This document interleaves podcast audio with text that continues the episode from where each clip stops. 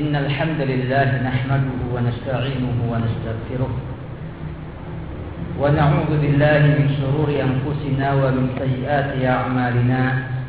من يهده الله فلا مضل له ومن يضلل فلا هادي له. أشهد أن لا إله إلا الله وحده لا شريك له وأشهد أن محمدا عبده ورسوله. صلى الله عليه وعلى آله وصحبه وسلم تسليما كثيرا. أما بعد. قال الله تعالى في كتابه الكريم يا أيها الذين آمنوا اتقوا الله حق تقاته ولا تموتن إلا وأنتم مسلمون. وقال يا أيها الناس اتقوا ربكم الذي خلقكم من نفس واحدة وخلق منها زوجها وبث منهما رجالا كثيرا ونساء. واتقوا الله الذي تساءلون به والأرحام. إن الله كان عليكم رقيبا. وقال يا أيها الذين آمنوا اتقوا الله وقولوا قولا سديدا. يصلح لكم أعمالكم ويغفر لكم ذنوبكم. ومن يطع الله ورسوله فقد فاز فوزا عظيما.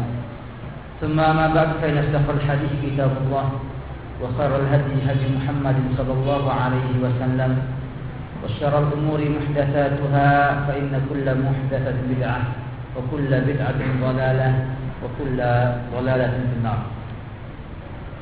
الإخوة في الله رحمكم الله.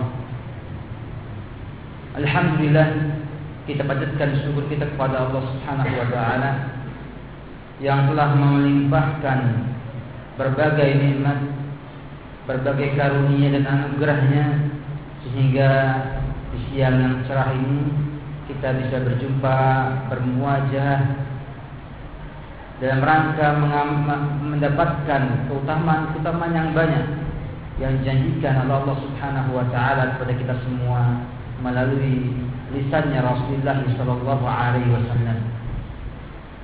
Di antaranya adalah hadis Nabi sallallahu alaihi wasallam yang diriwayatkan oleh Imam Muslim dari sahabat yang mulia Abu Hurairah Abdurrahman bin Sufr ad-Dawsi radhiyallahu anhu annahu sami'a Nabiy sallallahu alaihi wasallam yaqul Majtama'a qaumun fi baitin min buyutillah يتلون كتاب الله ويتدارسون بينهم إلا نزلت عليهم السكينة وحفتهم الملائكة وغشيتهم الرحمة وذكر الله بمن عنده. اليوم عندنا رسول الله صلى الله عليه وسلم بالسبدة tidaklah berkumpul satu kaum di rumahnya Allah Subhanahu wa taala. Dalam rangka untuk membaca ayat-ayat Allah dan mempelajarinya kecuali turun pada mereka ketenangan. Para malaikat menaungi mereka.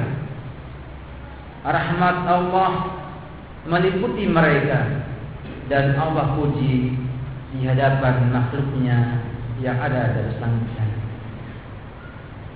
Empat keutamaan yang sangat besar yang dengan mudah bisa didapatkan oleh seorang yang ingin bertolak ilmi masuk dalam halaqah ilmi dengan niat lillahi ta'ala. Kemudian salawat dan semoga dilimpahkan kepada Rasulullah sallallahu alaihi wasallam yang telah menjelaskan Islam ini dengan sangat gamblangnya dengan sangat jelasnya sehingga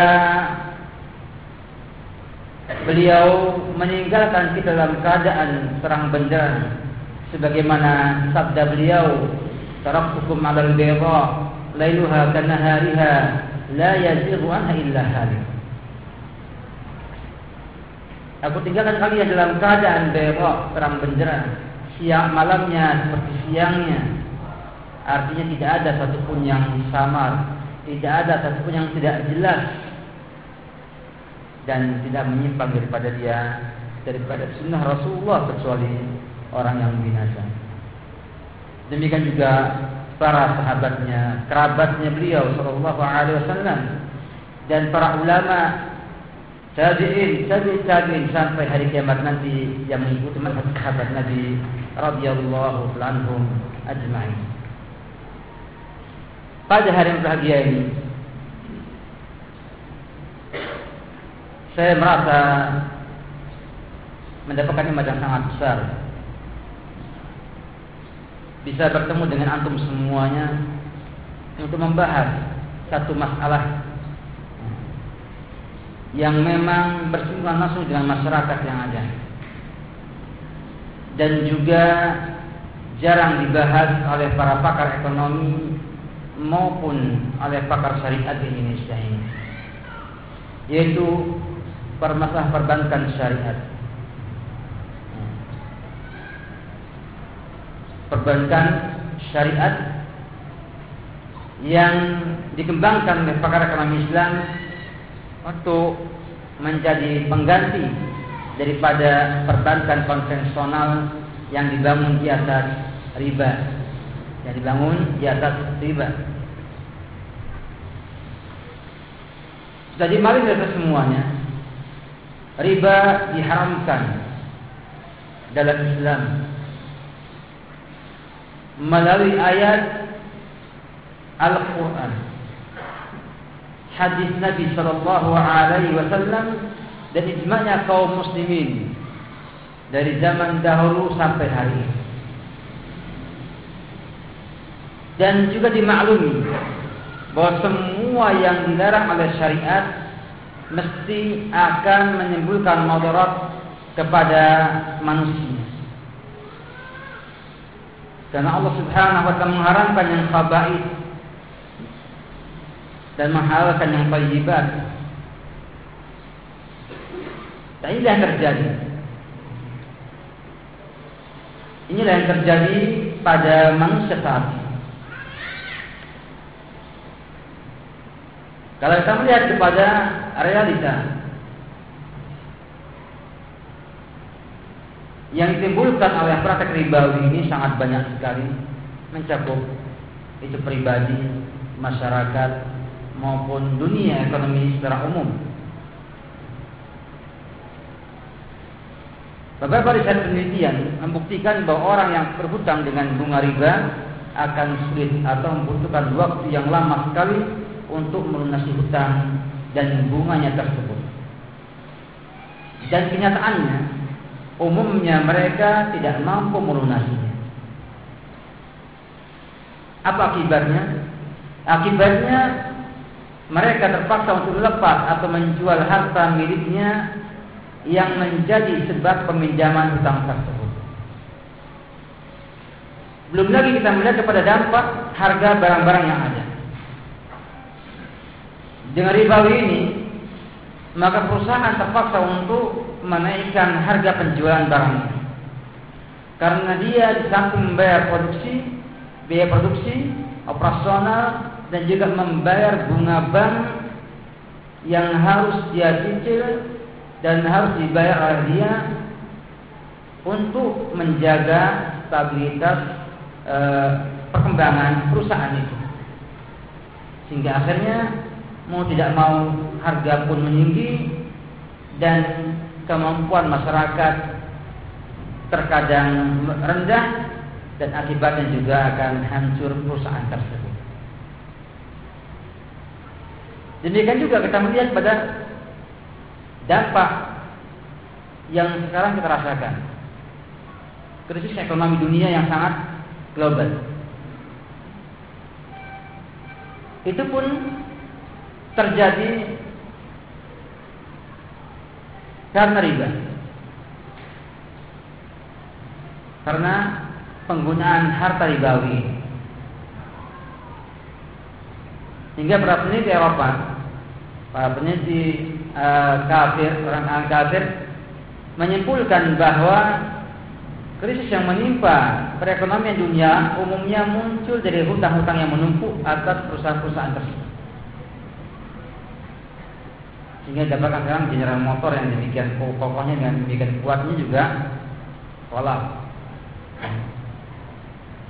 Mati kemudian bangkit kembali katanya. Dan banyak yang lain-lain.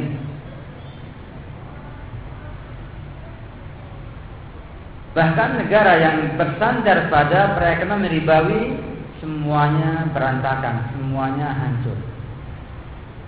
Ini mungkin merupakan perwujudan daripada Tuhan Allah Subhanahu wa taala yamhaqullahu riba wa yurbis sadaqat. Allah itu akan menghapus riba dan akan melipat gandakan sedekah. Dan ini sangat dirasakan oleh kaum muslimin. Maka muncullah setelah itu pikiran, upaya untuk mencari pengganti sistem ribawi yang ada di dunia ini. Waktunya memang sempit ya, Alhamdulillah. Saya sih pengen menyampaikan hal riba secara umum dan bagaimana penjabarannya baru masuk pada bank konvensional kemudian ke perbankan syariat yang ada di Indonesia dan bagaimana kita melihat praktek yang mereka adakan di perbankan tersebut. Namun waktu sangat sempit, saya ringkas ya, dengan hal-hal seperti ini. Jadi kita lihat bahwa ternyata para pakar ekonomi Islam yang ada sejak tahun 70-an dahulu itu mulai gerah dan mulai tidak ingin menggunakan sistem konvensional yang dibangun di atas riba. Sehingga menimbulkan pada mereka upaya untuk mencari solusi pengganti daripada perbankan syariah daripada perbankan konvensional. Kita lihat dari sejarah ini akan nampak bagaimana kondisi perbankan syariat yang ada di Indonesia khususnya di masa-masa ini. Para praktisi ekonomi Islam melihat realitas pahit daripada perbankan konvensional yang merusak tatanan ekonomi dunia ini berpikir untuk mencari gantinya. Mencari gantinya yang nanti bisa menggantikan posisi perbankan konvensional.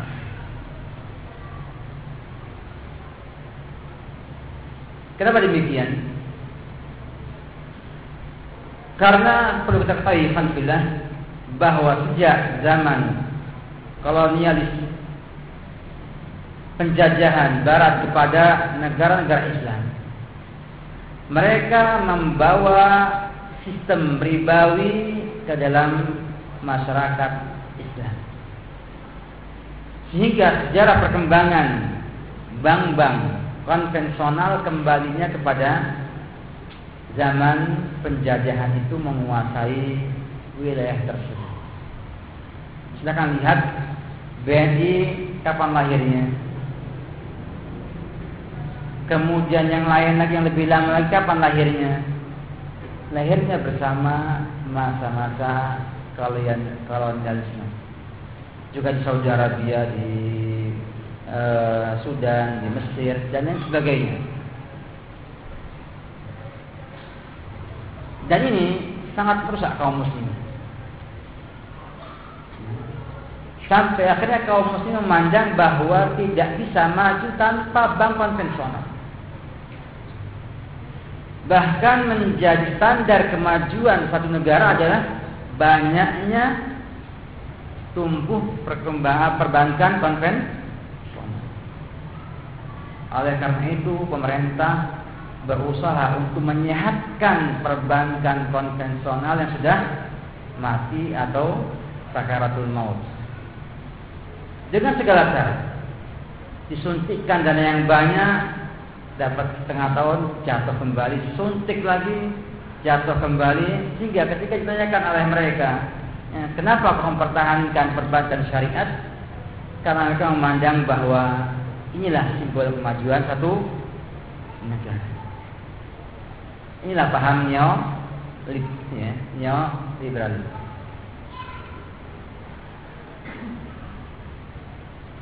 Sehingga ada seorang ulama di Saudi Arabia mengatakan riba dalam tubuh kaum muslimin seperti aliran darah pada tubuh kita semua. Tidak ada bagian dari kaum muslimin kecuali terkena riba. Ini kenyataannya. Oleh karena itu, untuk lepas dari perbuatan konvensional itu tidak mungkin. Tidak. Contoh aja kita mau transfer uang harus melalui perbankan konvensional waktu itu. Sampai kemudian muncullah ide-ide yang cemerlang dari para pakar ekonomi Islam yang ingin membuat badil atau pengganti daripada perbankan konvensional. Sehingga harapannya nanti mereka memandang banyaknya kaum muslimin yang enggan bermuamalah dengan riba.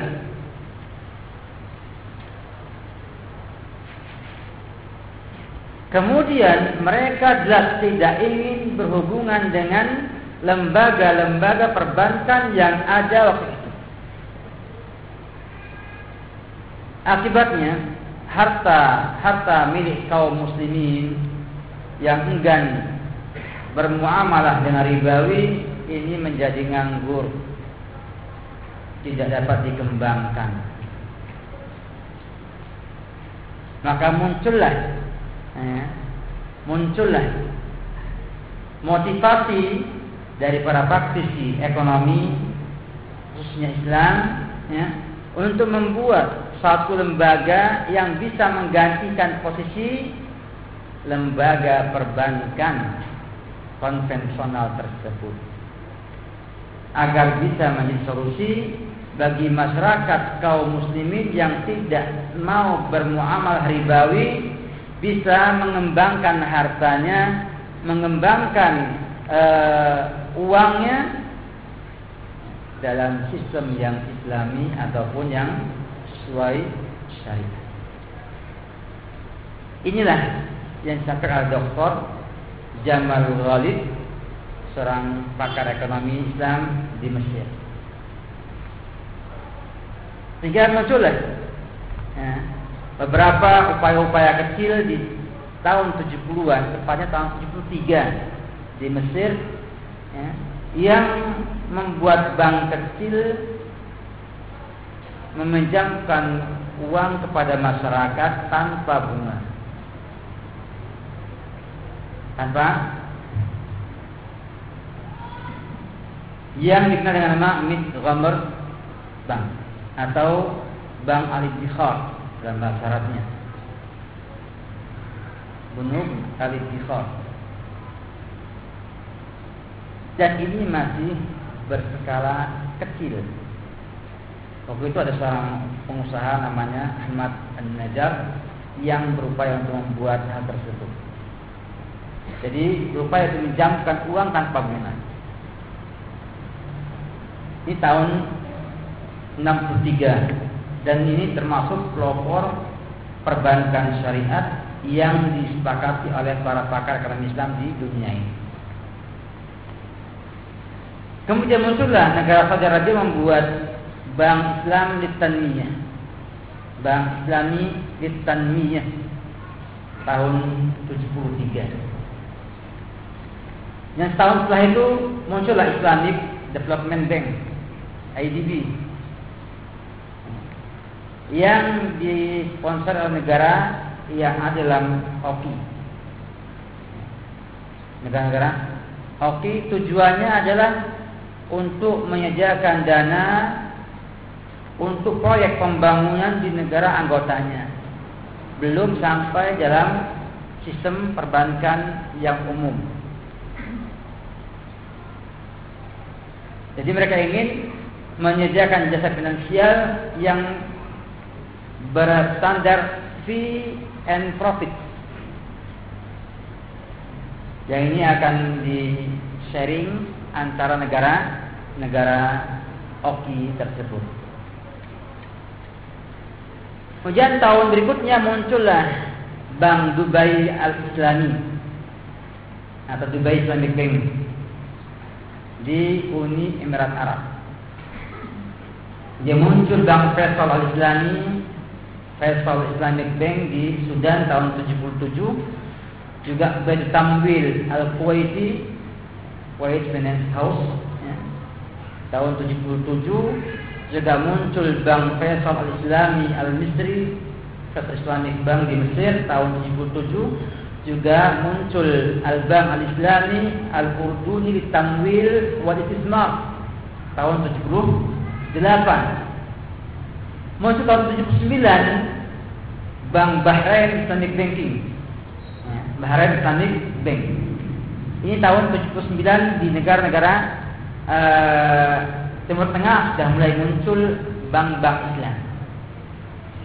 Sedangkan di Asia Pasifik khususnya eh, yang pertama ada adalah Filipina Amanah Bank di Filipina tahun 73 ini. Sedang di Malaysia mulai ada tahun 89. Dan Indonesia mulai ada tahun 91 dengan Bank Muamalah Indonesia BMI yang diprakarsai oleh MUI dengan dukungan eh, pemerintah dan ITMI. Kemudian sempat bangkrut, sempat mengalami kerugian, nah globalisasi dulu. Kemudian ada bantuan dari IDB, ya, kepada mereka suntikan dana segar dan akhirnya mereka berkembang sampai hari ini. Sehingga pada tahun 2007 ada tiga institusi yang diakui sebagai bank umum syariat. Itu Bank Muamalat, Bank Syariat Mandiri dan Bank Mega Syariat. Tahun ini saya lihat ada lagi tambahan Bank Danamon Syariat, ya. itu menjadi bank umum syariat. Sebelum saya menyampaikan yang lain, saya berbilang itu semua tentang hal ini. Bahwa Indonesia punya kriteria. Ada bank umum syariat, ada bank BPR syariat, ada Baitul Mal Tamwil, BMPMT. Ya.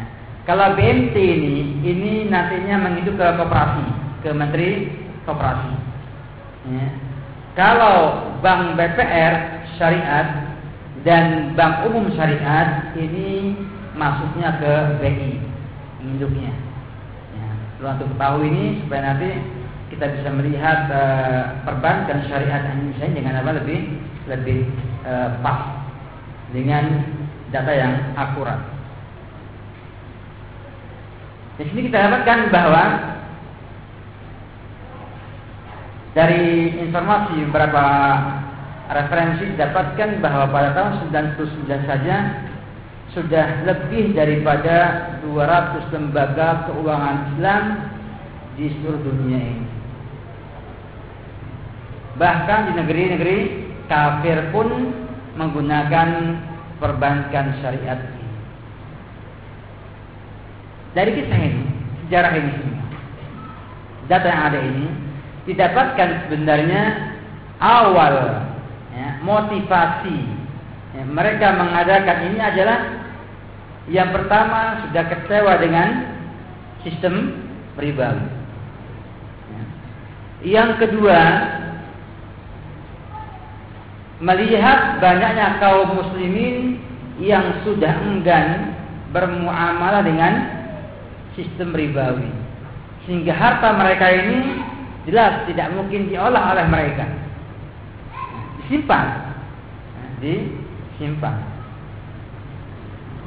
Sebab mau ekspor butuh bank penjamin. Ya. Mau transfer butuh bank transfer. Ya. Sehingga muncullah perbankan syariat. Muncul pertanyaan. Saya ajak uh, semua uh, supaya nggak ngantuk ya dengan pertanyaan. Muncul pertanyaan. Perlukah kita ini membentuk perbankan syariat. Atau dalam bahasa lainnya sudah mendesakah nah, kaum muslimin ini memiliki perbankan syariat. Ada ustaz yang mengatakan kita nggak butuh perbankan.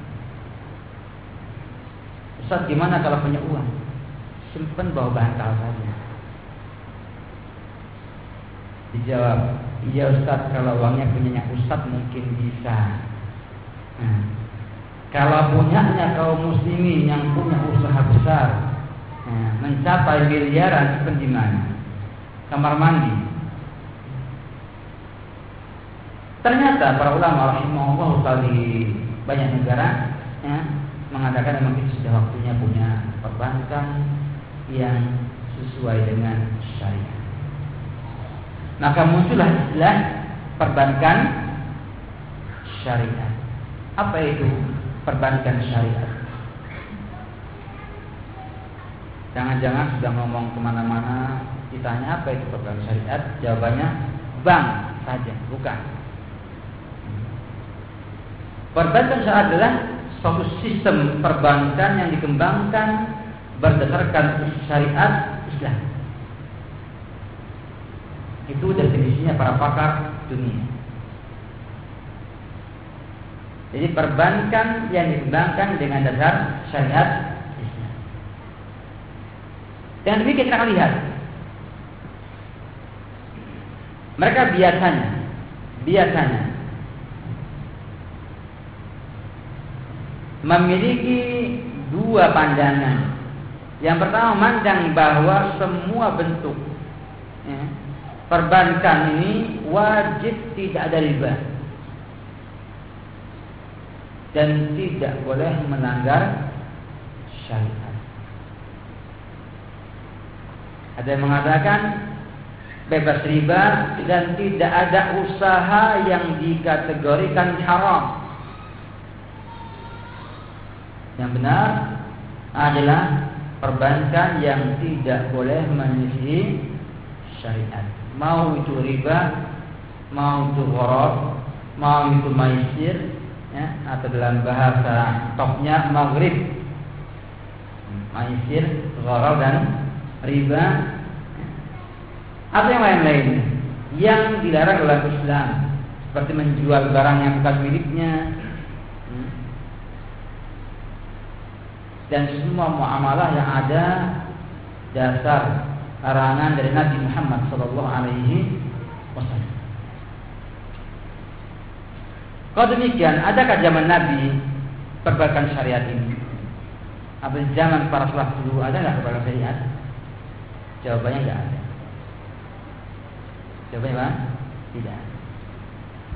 Sebab perbankan syariat sebenarnya adalah modifikasi dari perbankan konvensional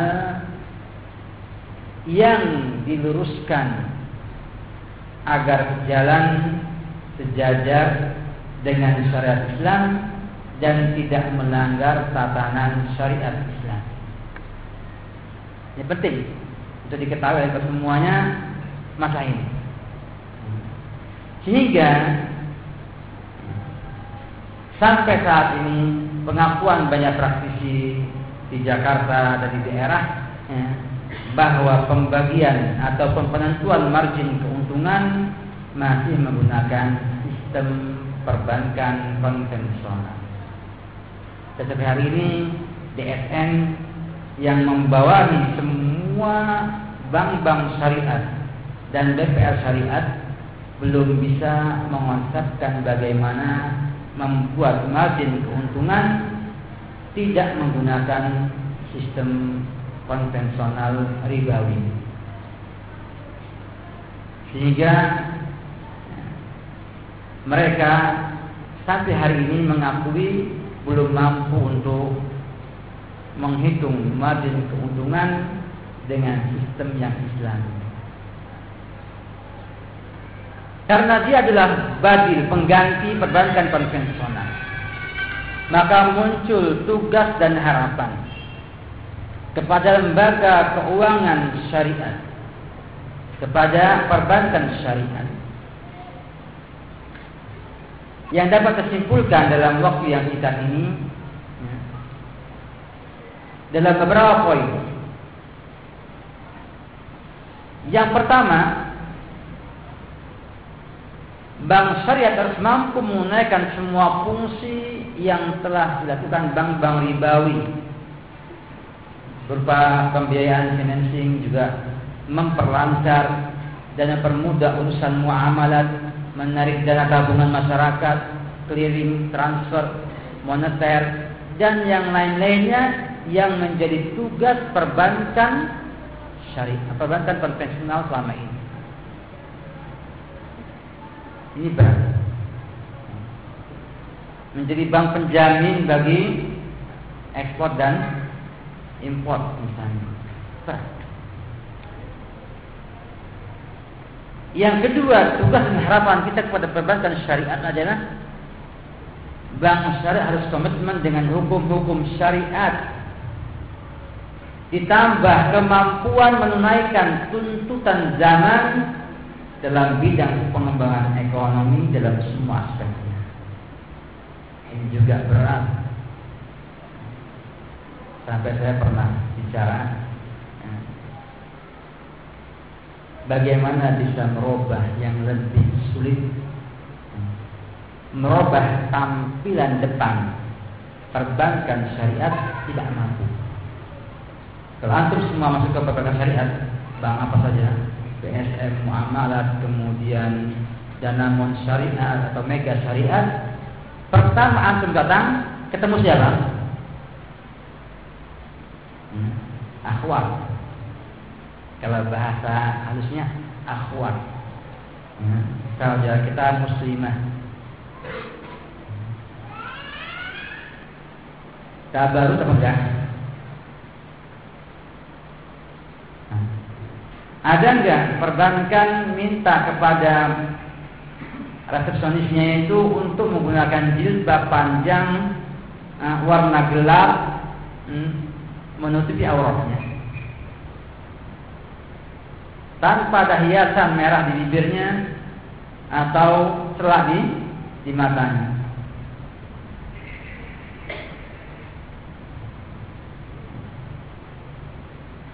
Kalau sampai ikon seperti ini saja tidak mampu untuk di, dihilangkan, bagaimana dengan yang lebih susah?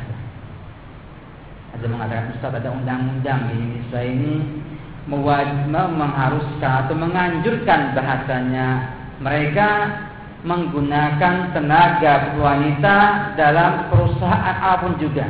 Betul enggak?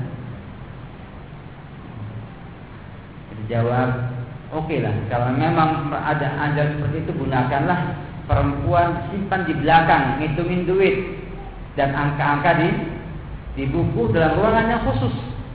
Tidak campur dengan laki Islam enggak?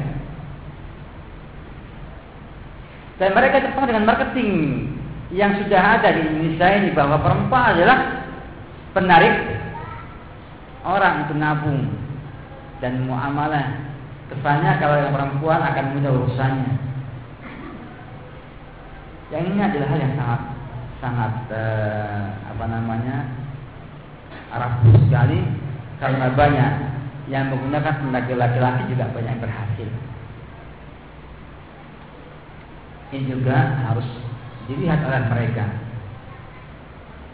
Yang ketiga, bank syariat harus komitmen dengan asas dan prinsip dasar ekonomi yang sesuai dengan ideologi dan kaidah syariat Islam. Jangan sekedar menggunakan dasar sejarah ekonomi umum keuangan yang memang dibangun di atas muamalah ribawi.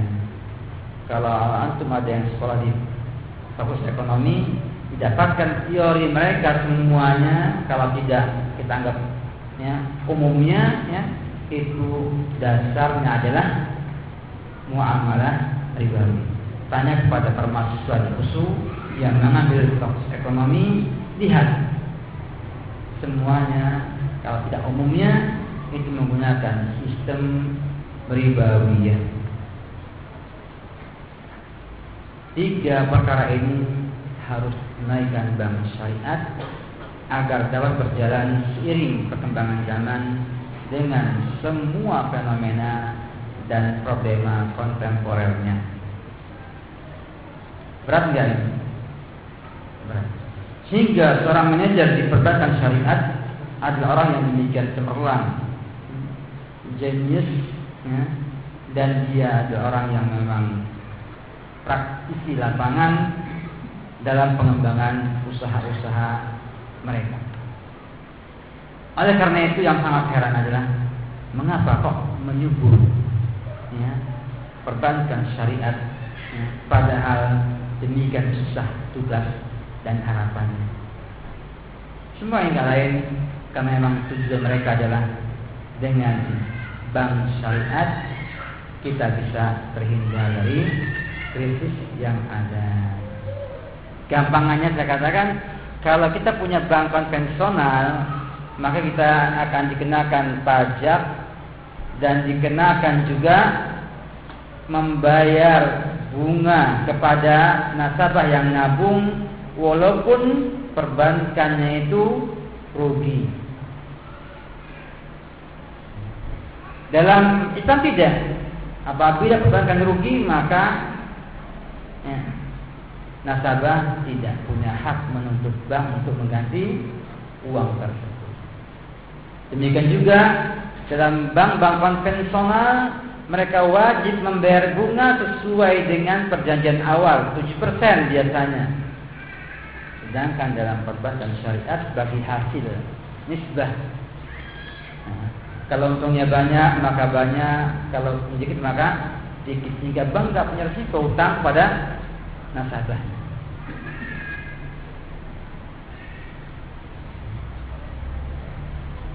Sehingga mereka berlomba membuat BNT BPR dan Bank Umum Syariah. Nah, untuk melihat perbankan syariat ini kita perlu mengenal karakternya. Karakter ideal dalam perbankan syariat. Yang pertama bahwa lembaga keuangan syariah atau keuangan syariat harus bersih dari bentuk riba dan muamalah yang jarang syariat Islam.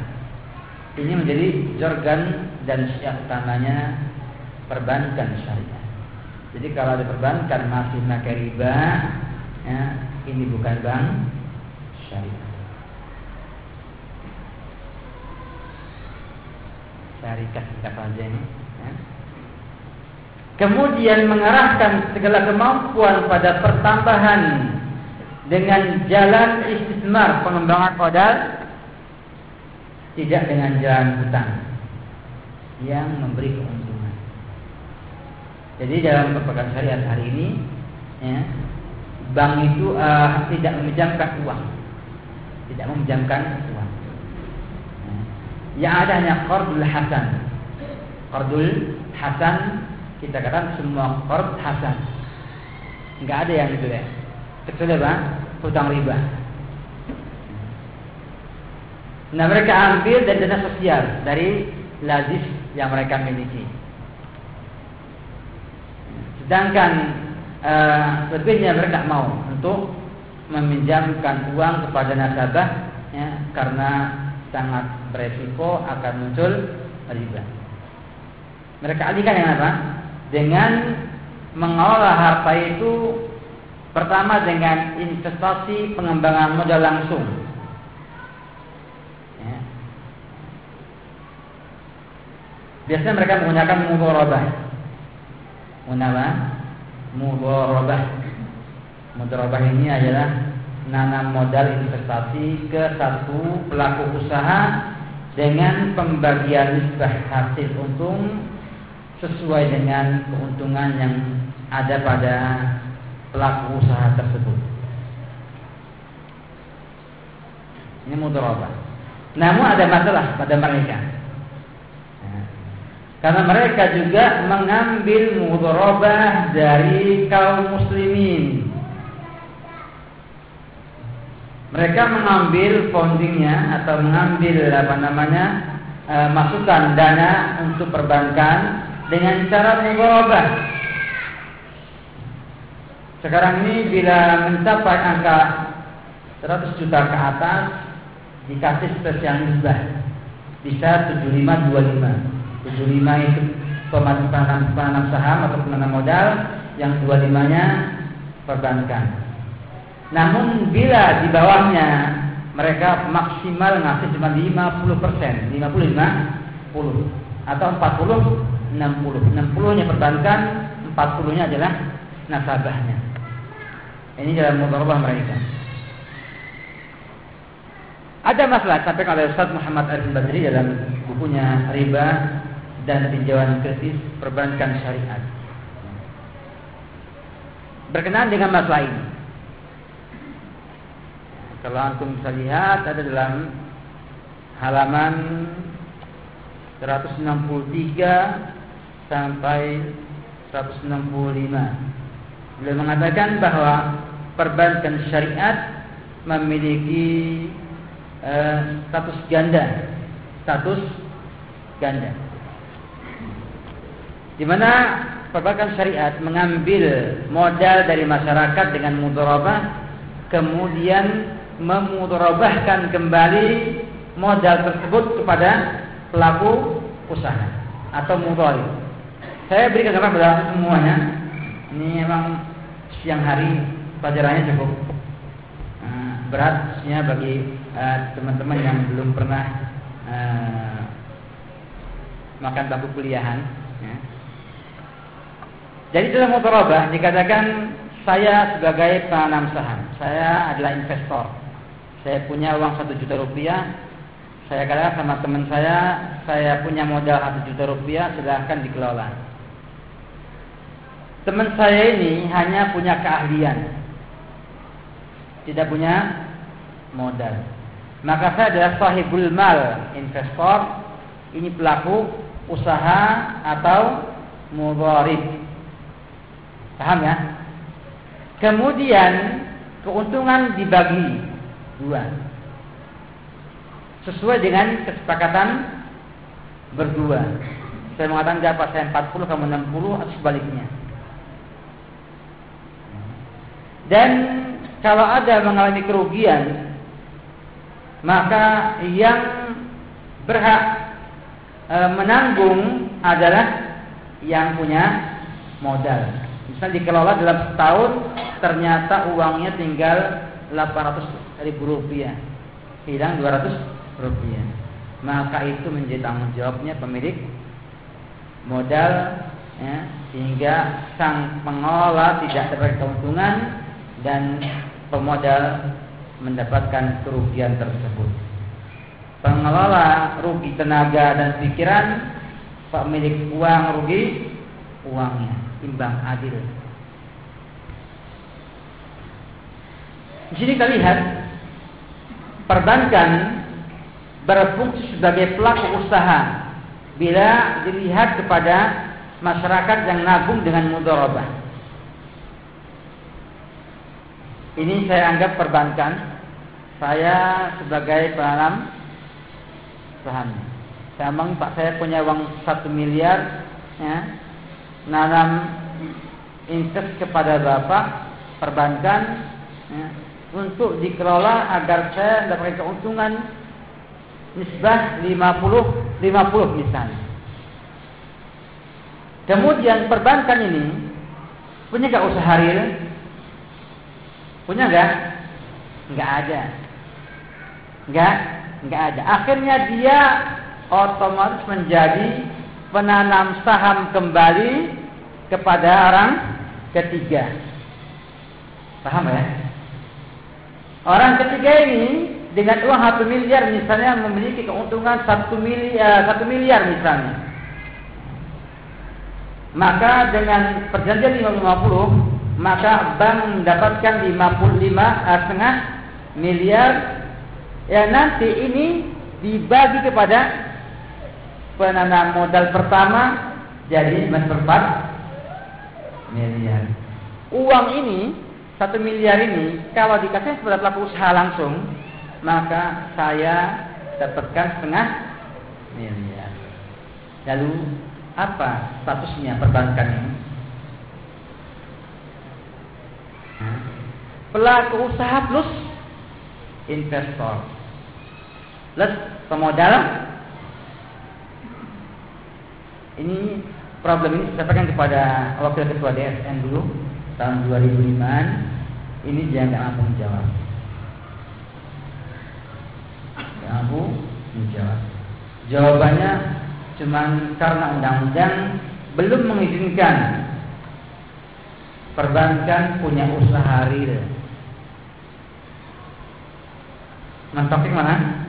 Ke undang-undang. Oleh karena itu, pada semuanya ternyata semua usaha ya untuk memperbaiki apa pun juga kembalinya ke mana?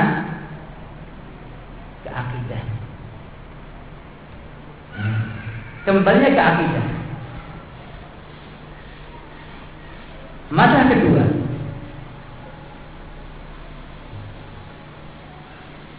penanam modal atau yang nabung. Semuanya itu siap untung takut rugi. Saya minta kepada yang berani kepada mahasiswa mungkin pengen berpengisian. Ya. buat angket atau tanya kepada semua orang yang datang ke perbatasan syariat nabung. Tanya bapak siap rugi enggak apa jawabannya siap untung pak siap untung apa resikonya? Resikonya perbankan pun demikian. Siap untung, nggak siap rugi. Maka akhirnya muncul permasalahan yang kedua. Ada yang ketiga. Perbankan mengorbankan syariat agar tidak rugi. Sebab kalau rugi perbankan tinggal sama nasabahnya. Di sini akan tampak sekali peran akidah tauhid seorang muslim dalam hati. Kita katakan keliru orang yang berdakwah mengajak perbaikan ekonomi ya, tanpa mendahulukan perbaikan akidah kaum muslimin. Sehingga tidak ada yang benar kecuali Rasulullah Shallallahu Alaihi Wasallam dan para sahabat. Berdakwah kepada tauhid siang dan malam. Karena dengan tauhid yang benar, akidah yang benar, seseorang akan mengatakan uang saya ini kalau Allah kehendaki hilang, ya hilang. Mau disimpan di bank atau tidak, sama saja. Berapa banyak yang kemarin ini di bank Century Kembali ke uangnya, baru janji mau kembali. Kapan kembali nggak tahu Allah Kasus bank Bali yang terdahulu juga demikian. Dan demikian.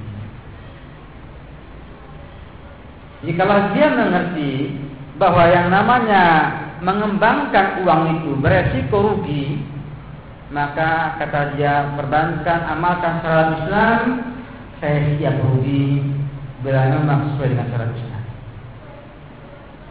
Perbankan pun akhirnya siap untuk rugi bila harus rugi. Dan jadilah Islam sebagai rahmatan lil Dan hebatnya atau ironisnya ya, para pakar ekonomi itu tidak pernah membantu orang dakwah tauhid. Ada enggak perbankan syariat membuat dakwah tauhid. Ada enggak mereka membuat dakwah bagaimana akidah seorang muslim? Tidak. Padahal itu kembalinya kepada mereka keuntungan nanti. Itulah karena mengentalnya siap untung, tak siap. Bahkan saya mendapatkan ada daurah khusus training khusus pada masyarakat menjelaskan apa hakikat riba dan bagaimana yang dinamakan perbankan syariat yang murni syariat mereka lakukan.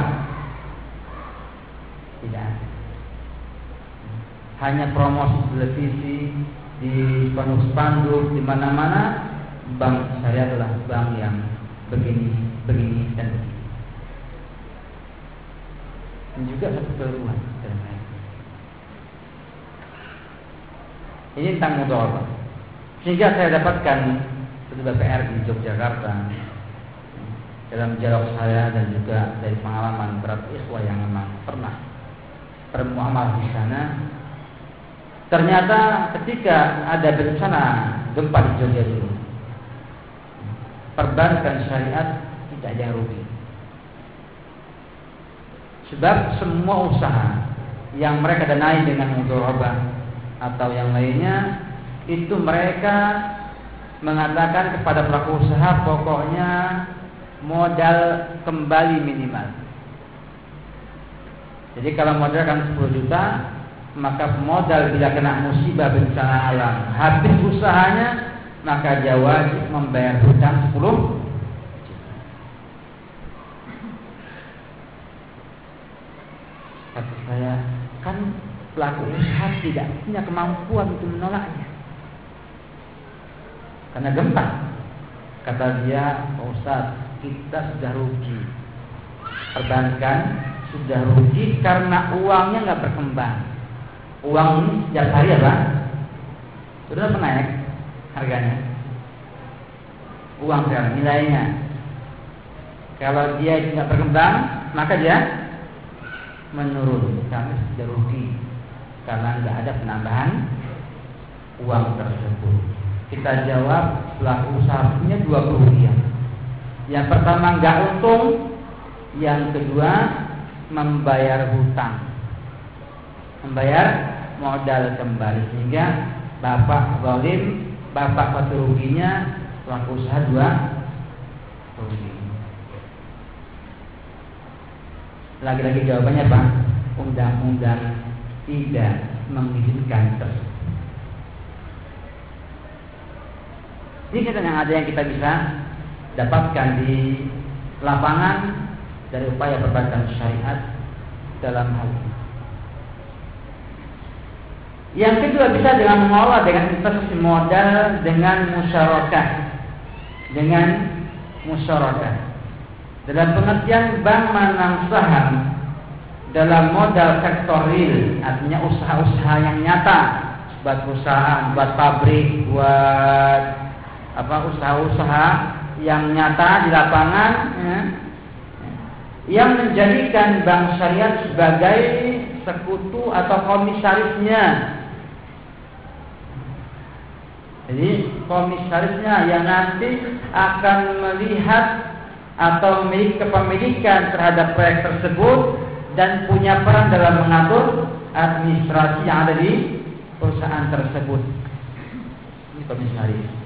Ini dalam rangka untuk mengendalikan usaha-usaha agar tidak melanggar syariat. Misalnya nimbun barang.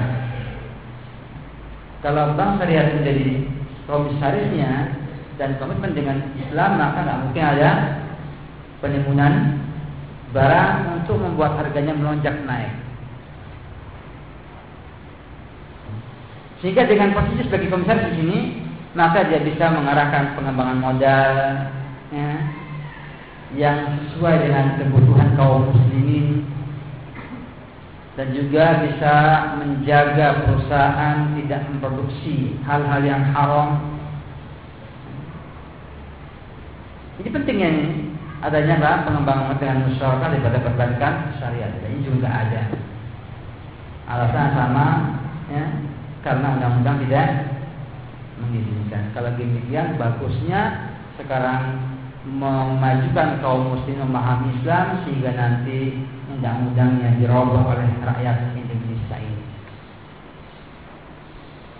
Karena menjadi karakternya bank Islam atau perbankan syariat adalah mengembang mengikat pengembangan ekonomi dengan pertumbuhan sosial. Di perbankan syariat harus melihat kembali pengembangan ekonomi dengan pertumbuhan sosial. Oleh karena itu, ya, perbankan syariat tidak boleh bisa dari pembangunan sosial kemasyarakatan dalam negara Islam. Juga mampu nanti mengumpulkan harta nganggur ya, dan menyerahkannya kepada aktivitas pengembangan usaha pengembangan usaha dan pengolahan ya, proyek-proyek perdagangan, industri dan lain sebagainya. Ini yang dia ideal. Dari nanti akan muncullah kesimpulan. Akan muncul apa? Kesimpulan bahwa ternyata perbankan syariat belum mampu menunaikan tugas dan harapan yang ada. Artinya kalau bahasa mereka belum bisa menjamin kemurniannya 100%.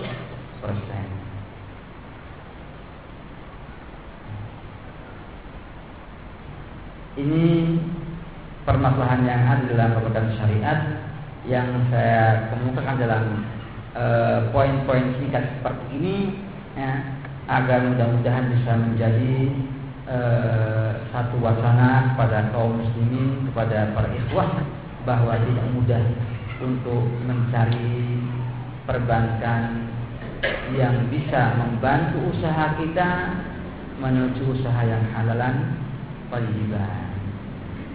Masalahnya sekarang adalah bagaimana hukumnya?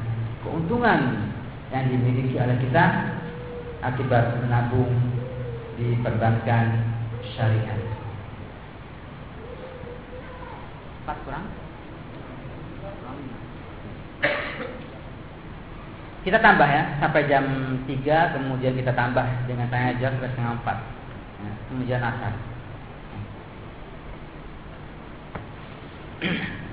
hal lain yang perlu dicermati dalam berbagai syariat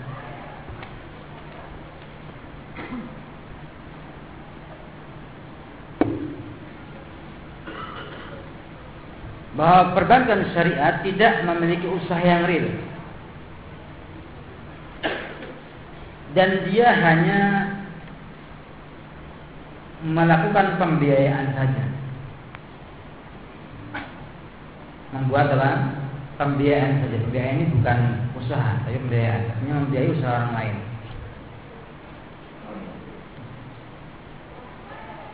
Sampai saja mereka punya produk namanya murabahah namanya murabah. Mungkin aku sudah dengar murabah murabah. Ya. Murabah yang adalah pada asalnya, pada asalnya dalam fikih Islam adalah baik amanah, jual beli amanah. Yang mungkin besok saya sampaikan dengan panjang lebar tentang uh, fikih jual beli dalam baca buku sifat perdagangan Nabi Muhammad Shallallahu Alaihi Wasallam adalah baik amanah jual beli amanah. Di mana pedagang ini ya, di amanah adalah orang yang amin, yang amanah dalam menyampaikan barangnya. Mengatakan saya beli buku ini 45 ribu. Sekarang anda mau beli berapa? Kasih saya keuntungan. Namanya merubah. Saya beli aqua ini 1500 kalau kamu mau tambah berapa, untungnya itu saya. Namanya apa? Murabahah. Di mana pembeli itu mengamanah amal, merasa aman, merasa senang dengan ucapannya? Penjual. Dan ini dalam fikih Islam dibolehkan. Termasuk jual beli yang dibolehkan. Saya mengatakan saya beli 10 juta. Kalau anda mau silahkan ambil ya, dengan saya keuntungan setengah juta misalnya. Boleh namun mengalami modifikasi mengalami modifikasi Sehingga namanya kalau versinya Pak Antonia Syafi'i itu merubah KPK. Merubah karena pesanan konsumen.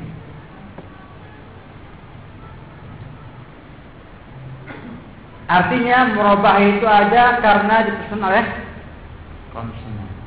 Maka muncul di dua akad. Yang pertama akad janji, wa'ad bil Janji untuk beli, di mana saya sebagai nasabah mengatakan Pak eh, Pak BPR, Pak perbankan saya butuh motor. Pesen. Wa'ad bil Kata yang eh, perbankannya mengatakan iya. Harganya ini di sana 5 juta. 5 juta. Bapak mau ngasih untuk saya berapa persen? Maka sudah ada campuran di sana akad lainnya, akadnya adalah pertama sudah ada akad wa'ad bil janji untuk beli. Yang kedua ada jual beli dengan menunjukkan harganya berapa yang asli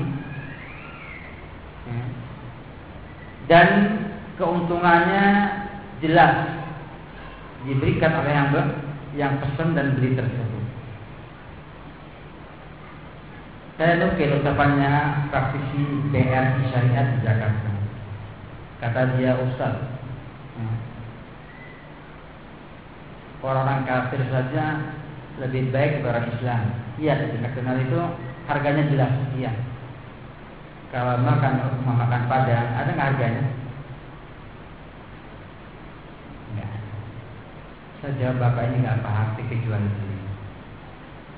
Nah, ada jual beli mutlak, ada jual beli amanah, dan semuanya benar dan semuanya boleh dalam Islam. Jual beli yang dinamakan Padang itu jual beli mutlak. Saya beli aqua ini saya kasih uangnya. Dikembalikan uangnya sama dia saya pergi. Walau sebelum makan saya tidak mengatakan Pak harganya berapa, sekian baru saya makan.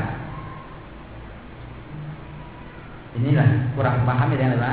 Fikih jual beli sehingga mencela rumah makan Padang dan memuji McDonald yang ada harga harga sebelum di, dimakan roti tersebut atau chicken tersebut. Kata kita dua-duanya boleh dan dua-duanya halal dan kita kalau kelebihan McDonald daripada makan tidak ada kelebihan. Ditambah dengan adanya jual beli kredit di sana. Karena dalam bek merubah yang ada di perbankan syariat tidak ada yang kontak, semuanya lah hutang dan diangsur per bulan per bulannya. Inilah namanya jual beli kredit. Bayangkan tiga akad digabung dalam satu jenis jual beli. Inilah zaman edan, zamannya bang uh, ifrit zaman sekarang bagaimana satu muamalah bisa menggabung lebih dari dua angka. Sehingga pembeli ketika telah dipesan dan pesannya diberikan maka wajib menerima kata mereka.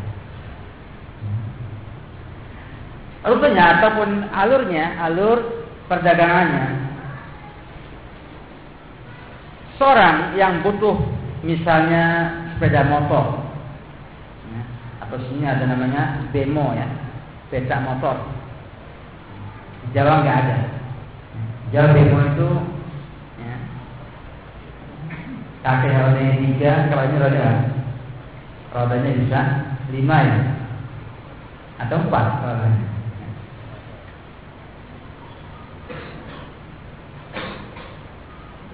Kemudian kata perbankan kepada kita, oke, okay,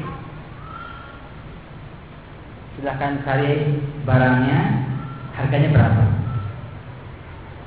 Kata yang pesan Pak harganya itu motornya 5 juta rupiah. Baik. Sekarang kita hitung-hitungan 5 juta rupiah. Kalau 2 tahun cicil maka dengan keuntungan profit bagi saya misalnya 5% maka sekian pembayarannya per bulan sampai 2 tahun lama. Kapan adanya akad itu? Sebelum ada motor tersebut. Kemudian perbankan mengasihkan uang itu kepada pemesan untuk beli sepeda tersebut. Itu beli motor tersebut. Setelah sampai ke mereka, ke pembeli, maka pembeli menyicil ke perbankan ya, cicilan tersebut. Kalau sudah jelas, kesannya itu nampak berjual beli, namun hakikatnya tampak seperti rekayasa. Saya ini mau minjemkan uang sama pemegang atau pembeli atau pemesan, namun kalau saya pinjamkan saya kena riba, maka katakan uangnya belikan motor, ya enggak, kamu kasih untuk saya sekian. Maka dalam undang-undang BI ada pernyataan bahwa perbankan harus membeli barang sendiri tidak melalui pemesan. Maka perbankan pun di sebagian perbankan syariat kata dia kan boleh Ustaz dengan wakalah. Oh ini juga ini para pendengar siang. Ya. Ada namanya wakalah apa tuh wakalah lagi nih? Mewakilkan pembelian kepada orang lain. Wakalah. Hmm. Jadi kalau kita mau ngerti mau mereka harus teliti. Satu, yang kedua, ketiga, keempat, nanti baru ketemu. Oh begini. Para ulama rahimahullah sudah mengatakan boleh murabah ini dengan syarat dengan syarat. Hmm karena dia menjual barang yang bukan miliknya. Nah, yaitu perbankan harus memiliki barang sebelum akad jual beli. Kalau memilikinya setelah akad jual beli maka dibolehkan. Misalnya, saya butuh motor kepada perbankan syariat. Minta kata makan oke. Okay. Saya lihat bak, bak harganya kata dia sekian harganya. Maka kalau gitu kita perjanjian ya, demikian. Bang beli. Setelah bang beli maka si pembeli pemesan punya hak untuk gagalkan pembelian. Kalau boleh gagalkan berarti memang bank itu cuma uh, orang pesen ya, orang pesen oh ini motor maka diberikan sama dia motor dijual di akad jual beli setelah punya motor. Maka kalau dia itu sudah memiliki motornya dan menjual maka dia termasuk jual beli yang halal. Bagaimana kita bahas pada esok hari insya Allah dengan lebih gamblang dengan contoh yang aplikatif karena untuk panjang dari pagi sampai uh, siang ya, dan sampai sore ya, uh, lebih gamblang masalahnya insya Allah taala. Ini juga jadi masalah dalam perbankan syariat, dalam murabahahnya. Sehingga kata Syekh Bakar Busaid, kalau tidak ada ya, di sana hak untuk menggagalkan ya, pembelian, maka dia tidak boleh. Yang kedua, bahwa janji tersebut tidaklah wamulzan, tidak otomatis harus diterima oleh pemesan tersebut. Sebab janji itu boleh gagal. Saya ngomong Pak janjian, saya mau ketemu Bapak di sana, kemudian saya telepon Pak maaf nggak jadi. Jadi ada dua produk mereka yang sekarang menjadi problem yaitu merubah dan murah mudharabah. Bentuk usaha mereka lagi yang lainnya, yang ini tidak semuanya ada, yaitu takaful. atau asuransi takaful. Ini juga merupakan akad yang murokkab. Akadnya ini berganda, berbilang.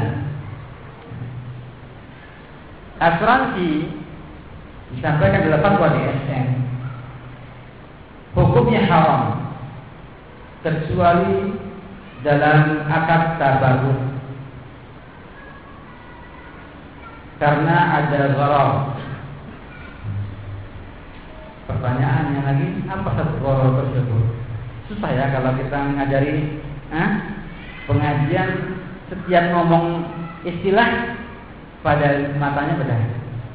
Kok kayaknya apa ya? Gharar itu spekulasi dari sesuatu yang tidak jelas. Semua perjudian gharar. Semua perjudian gharar. Kita misalnya masang nomor toger. Nah, dua angka. Padahal yang keluar cuma satu. Maka dia harus membeli semua nomor ya, dengan kalau mau dapat beli semua nomor itu dapat cuma satu. Artinya seorang itu akan berada pada posisi untung atau buntung hmm, dari sesuatu yang tidak jelas. Paham ya? Mendaju nih. Cekot kalau kata saya ini gambarnya kuda misalnya. Saya bayar uang lima ribu rupiah. Artinya saya ini kalau bukan kuda uangnya hilang. Kalau pas sudah dapat apa? Untung lipat. Ini namanya apa? Lorong. Tidak jelas. Seorang itu berada antara untung dan buntung dari sesuatu yang tidak jelas. Ini diharamkan dalam Islam kecuali ya. yang pertama lorongnya sedikit. Contohnya Contohnya, kita beli kacang, kacang goreng itu. Hmm. Itu ada yang pahit, ada yang gosok, ada yang gosong. Hmm. Padahal kita itu beli apa? Pengen yang baik. Atau beli kacang dibungkus itu kacang Garuda atau apa itu. Hmm setelah dibuka banyak yang nggak ada isinya. Kan sama dengan membeli kucing dalam membeli kacang dalam bung, bungkus nggak lihat kacang gimana bentuknya. Tapi menjual beli kucing hukumnya apa? Haram. Jadi usaha menjual kucing dalam karung sudah salah sejak awal tapi kado sudah jadi istilah sehingga saya gunakan juga. Kata kita ini gorornya sepele. Enggak mungkin orang itu ngomong Pak kalau ada yang tidak ada isinya saya kembalikan Pak hati kecil ya Pak ya. Ini goror. Dan ini boleh. Yang kedua, gharar ini tidak mungkin lepas. Tidak mungkin kita lepas dari gharar. Contohnya kita beli rumah, beli rumah yang sama pondasinya. Pondasinya tahu nggak pak? Batunya apa? Kalau batunya batu hitam, sih. Kalau batunya batu yang bulat, ya enggak sih. Tapi mungkin nggak kalau kita beli tanah di rumah harus digali dulu pondasinya dilihat, dikeker dulu. Nah. Mungkin nggak ya? Wah, ini masyakoh. Nah, sulit sekali. Dan al masyakoh tadlubut taifir kata para ulama rahimahullah. Maka dibolehkan. Ketiga bahwa orang tersebut pada hal-hal yang yaitu pada akad yang tidak ada bisnisnya, bukan bisnis oriented atau dalam bahasanya adalah bukan akad muawwadah. Saya sudah coba bahas tentang akad muawwadah dan akad tabaru. Ada akad lazim, ada akad jaiz. Akad muawwadah artinya akad itu adalah karena mencari untung dan rugi, berjual beli, sewa menyewa, itu namanya akad muawwadah. Yang kedua akad tabaru. Tabaru itu bahasa saya apa? Saudara, infak, kan gitu. Tapi tidak demikian, maksudnya adalah akad nirlaba. Tidak mencari keuntungan. Contohnya akad hutang piutang Antum kalau misalnya riba antum dalam kacamata duniawi rugi. Sekarang antum pinjamkan uang 5 juta setahun. 5 juta sekarang mungkin bisa beli motor Honda. Hmm. Tahun depan nggak bisa beli apa-apa 5 juta ini. Sehingga uang itu berkurang. Tapi karena akadnya akad tabarruk, kita itu membantu orang lain, kita akan dapat pahala di sisi Allah Subhanahu wa taala. Makanya kalau orang yang sudah makan riba, biasanya nggak mau mengutangkan orang lain. Maka dalam akad tabarruk dibolehkan. Nah, kalau gharar ini ada pada akad tabarruk, maka dibolehkan. Asuransi itu bersifat gharar. Kalau kita ke airport ada namanya jasa asuransi. Bayar 40 ribu nanti kalau pakai kecelakaan dapat 5 juta 10 juta. Kata kita sampai mau kecelakaan. Mau kecelakaan dapat 10 juta. Upah nanti kalau ada apa-apa, ada musibah, ada apa, kita ganti dengan nah, uang 50 juta, uang 10 ribu ini. Kita jawab, Pak, siapa yang mau celaka? Kalau pas celaka, ya enggak? Mau saya beli asuransi. Kalau kita nggak celaka sampai di rumah selamat ya, dengan badan sehat, ya, uang hilang nggak? Ya. Uangnya? Artinya kita itu ada antara untung dan buntung dalam posisi yang enggak jelas yang kebanyakan merugikan.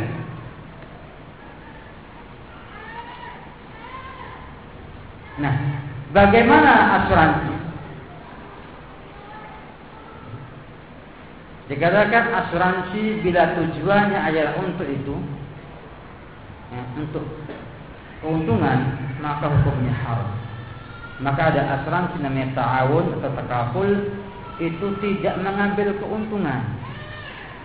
Mengambil keuntungan, bahkan rugimu sangat mungkin. Tapi tujuan untuk menolong itu sama. Makanya sangat susah ada asuransi takaful kecuali dari mungkin satu keluarga atau mungkin satu profesi. Karena bersifat menolong Kalau ini yang masuk nggak jelas, ada pedagang, ada petani, ada macam-macam, nah enggak. Saya kira tidak bisa ada tahun. Nah, mereka pakai ini untuk membuat asuransi takaful dengan cara uh, ada uang tabungan sendiri, ada uang asuransi sendiri. Uang asuransinya ini hilang. Kan katanya tak baru ngasih kan mesti diambil lagi. Nah, kata kita ini salah memahami akan apa? Tabaruk tersebut. Karena asuransi yang namanya tahun, bila uang itu nggak dipakai tahun ini, tahun misalnya, nggak dipakai oleh anggota itu untuk e, keperluan yang sesuai dengan kesepakatan yang ada, maka uang itu kembali kepada yang bank tadi. Itu asuransi e, tahun yang sesungguhnya. Nah mereka mengakal dengan cara banyak sehingga akhirnya apa? Sehingga akhirnya e, asuransi tersebut memiliki akad yang sangat banyak, akad mudharabah di sana ada, akad asuransi juga ada. Dan ternyata e, mereka terkena larangan di sini karena yang asuransi itu uangnya hilang. Dipakai nggak dipakai uangnya? Ditanya, ke mana uangnya? Uangnya untuk kaum muslimin. Karena kabar sedekah untuk kaum muslimin. Siapa nanti? Nggak tahu siapa. Dipakai terus oleh takaful untuk apa? Untuk dimudorobahkan keuntungan dan keuntungan dan keuntungan terus lama-lamanya. Juga ada penyimpangan di dalam hal ini. Bentuk lainnya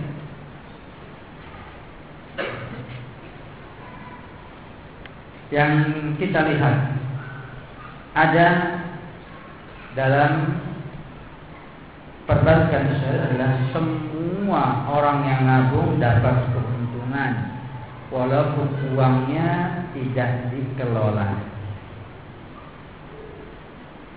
Karena ternyata dalam penelitian yang ada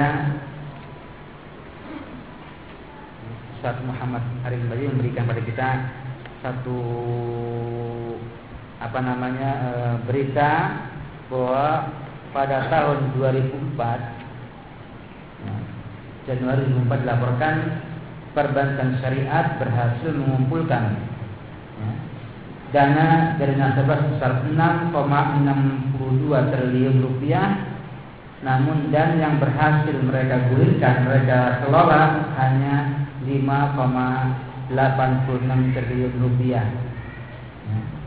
Berarti sekitar 0,76 triliun rupiah tidak digunakan. Jadi kayak modal nganggur eh, modal nganggur. Sehingga mereka kena over likuiditas. Bahasa perbankan artinya yang lainnya itu kena likuiditas kenapa? Karena pemasukannya sedikit pengeluarannya banyak. Nah, ini enggak. Ini banyak pemasukan nggak bisa mengeluarkan. Nah sekarang uang yang tidak dikeluarkan ini kan nggak dikelola. Nggak dikelola oleh mereka. Kok bisa yang punya ada keuntungan? Jadi mana keuntungannya ini masalah yang cukup pelik dan demikianlah keadaannya perbankan syariat masih punya tugas berat untuk menyelesaikan masalah-masalah tersebut. Mudah-mudahan Allah Subhanahu wa taala memudahkan mereka eh, untuk bisa membuat perbankan syariat yang murni syariat ya, yang kita harapkan nanti bisa jadi solusi bagi kita dalam usaha-usaha kita. Kita butuh usaha. Kita butuh modal usaha nanti ke depan ya, agar kita bisa uh, berjuang mendapatkan keutamaan la hasad illa fitnatin. Tidak ada hasad bagi dua orang. Yang pertama rajul atahu malan fa ahlakathu bil haqq. Orang yang Allah berikan harta banyak, konglomerat, kemudian dihabiskan di jalan Allah membela kebenaran. Yang kedua, atahu hikmatan. Orang yang diberikan hikmah Allah ilmu, fa'amila biha dan mengamalkannya, wa'allamaha dan mengamalkan dan mengajarkannya. Pilih dua ini bila antum sukses dunia dan akhirat. Orang kaya yang selalu sedekah untuk Islam dan kebenaran atau orang yang alim mengamalkan ilmu dan mengajarkannya. Bila antum yang ketiga wailah wailah. Rugilah rugilah kalian kalau yang ketiga. Pilih dua ini. Hmm. Kalau enggak jadi orang yang punya harta sedekah yang kuat, punya sedekah jari atau orang yang ilmunya banyak bisa beramal dengan ilmunya dan menyebarkan ilmunya. Maka janganlah jadi yang ketiga. Demikian pesan terakhir saya mudah-mudahan bermanfaat bagi kita semua dan mudah-mudahan apa yang disampaikan kemarin kali ini bisa memberikan suasana pencerahan kepada hadirin sekalian dan kita berjumpa kali insya Allah dalam fikih jual beli atau sifat perdagangan Nabi Muhammad Shallallahu Alaihi Wasallam eh, berlaku sifat perdagangan Rasul Shallallahu Alaihi Wasallam esok hari eh, di Masjid Agung. Sallallahu Muhammad wa Wassalamualaikum kita bukan hanya jawab uh, eh, kita punya anak ini.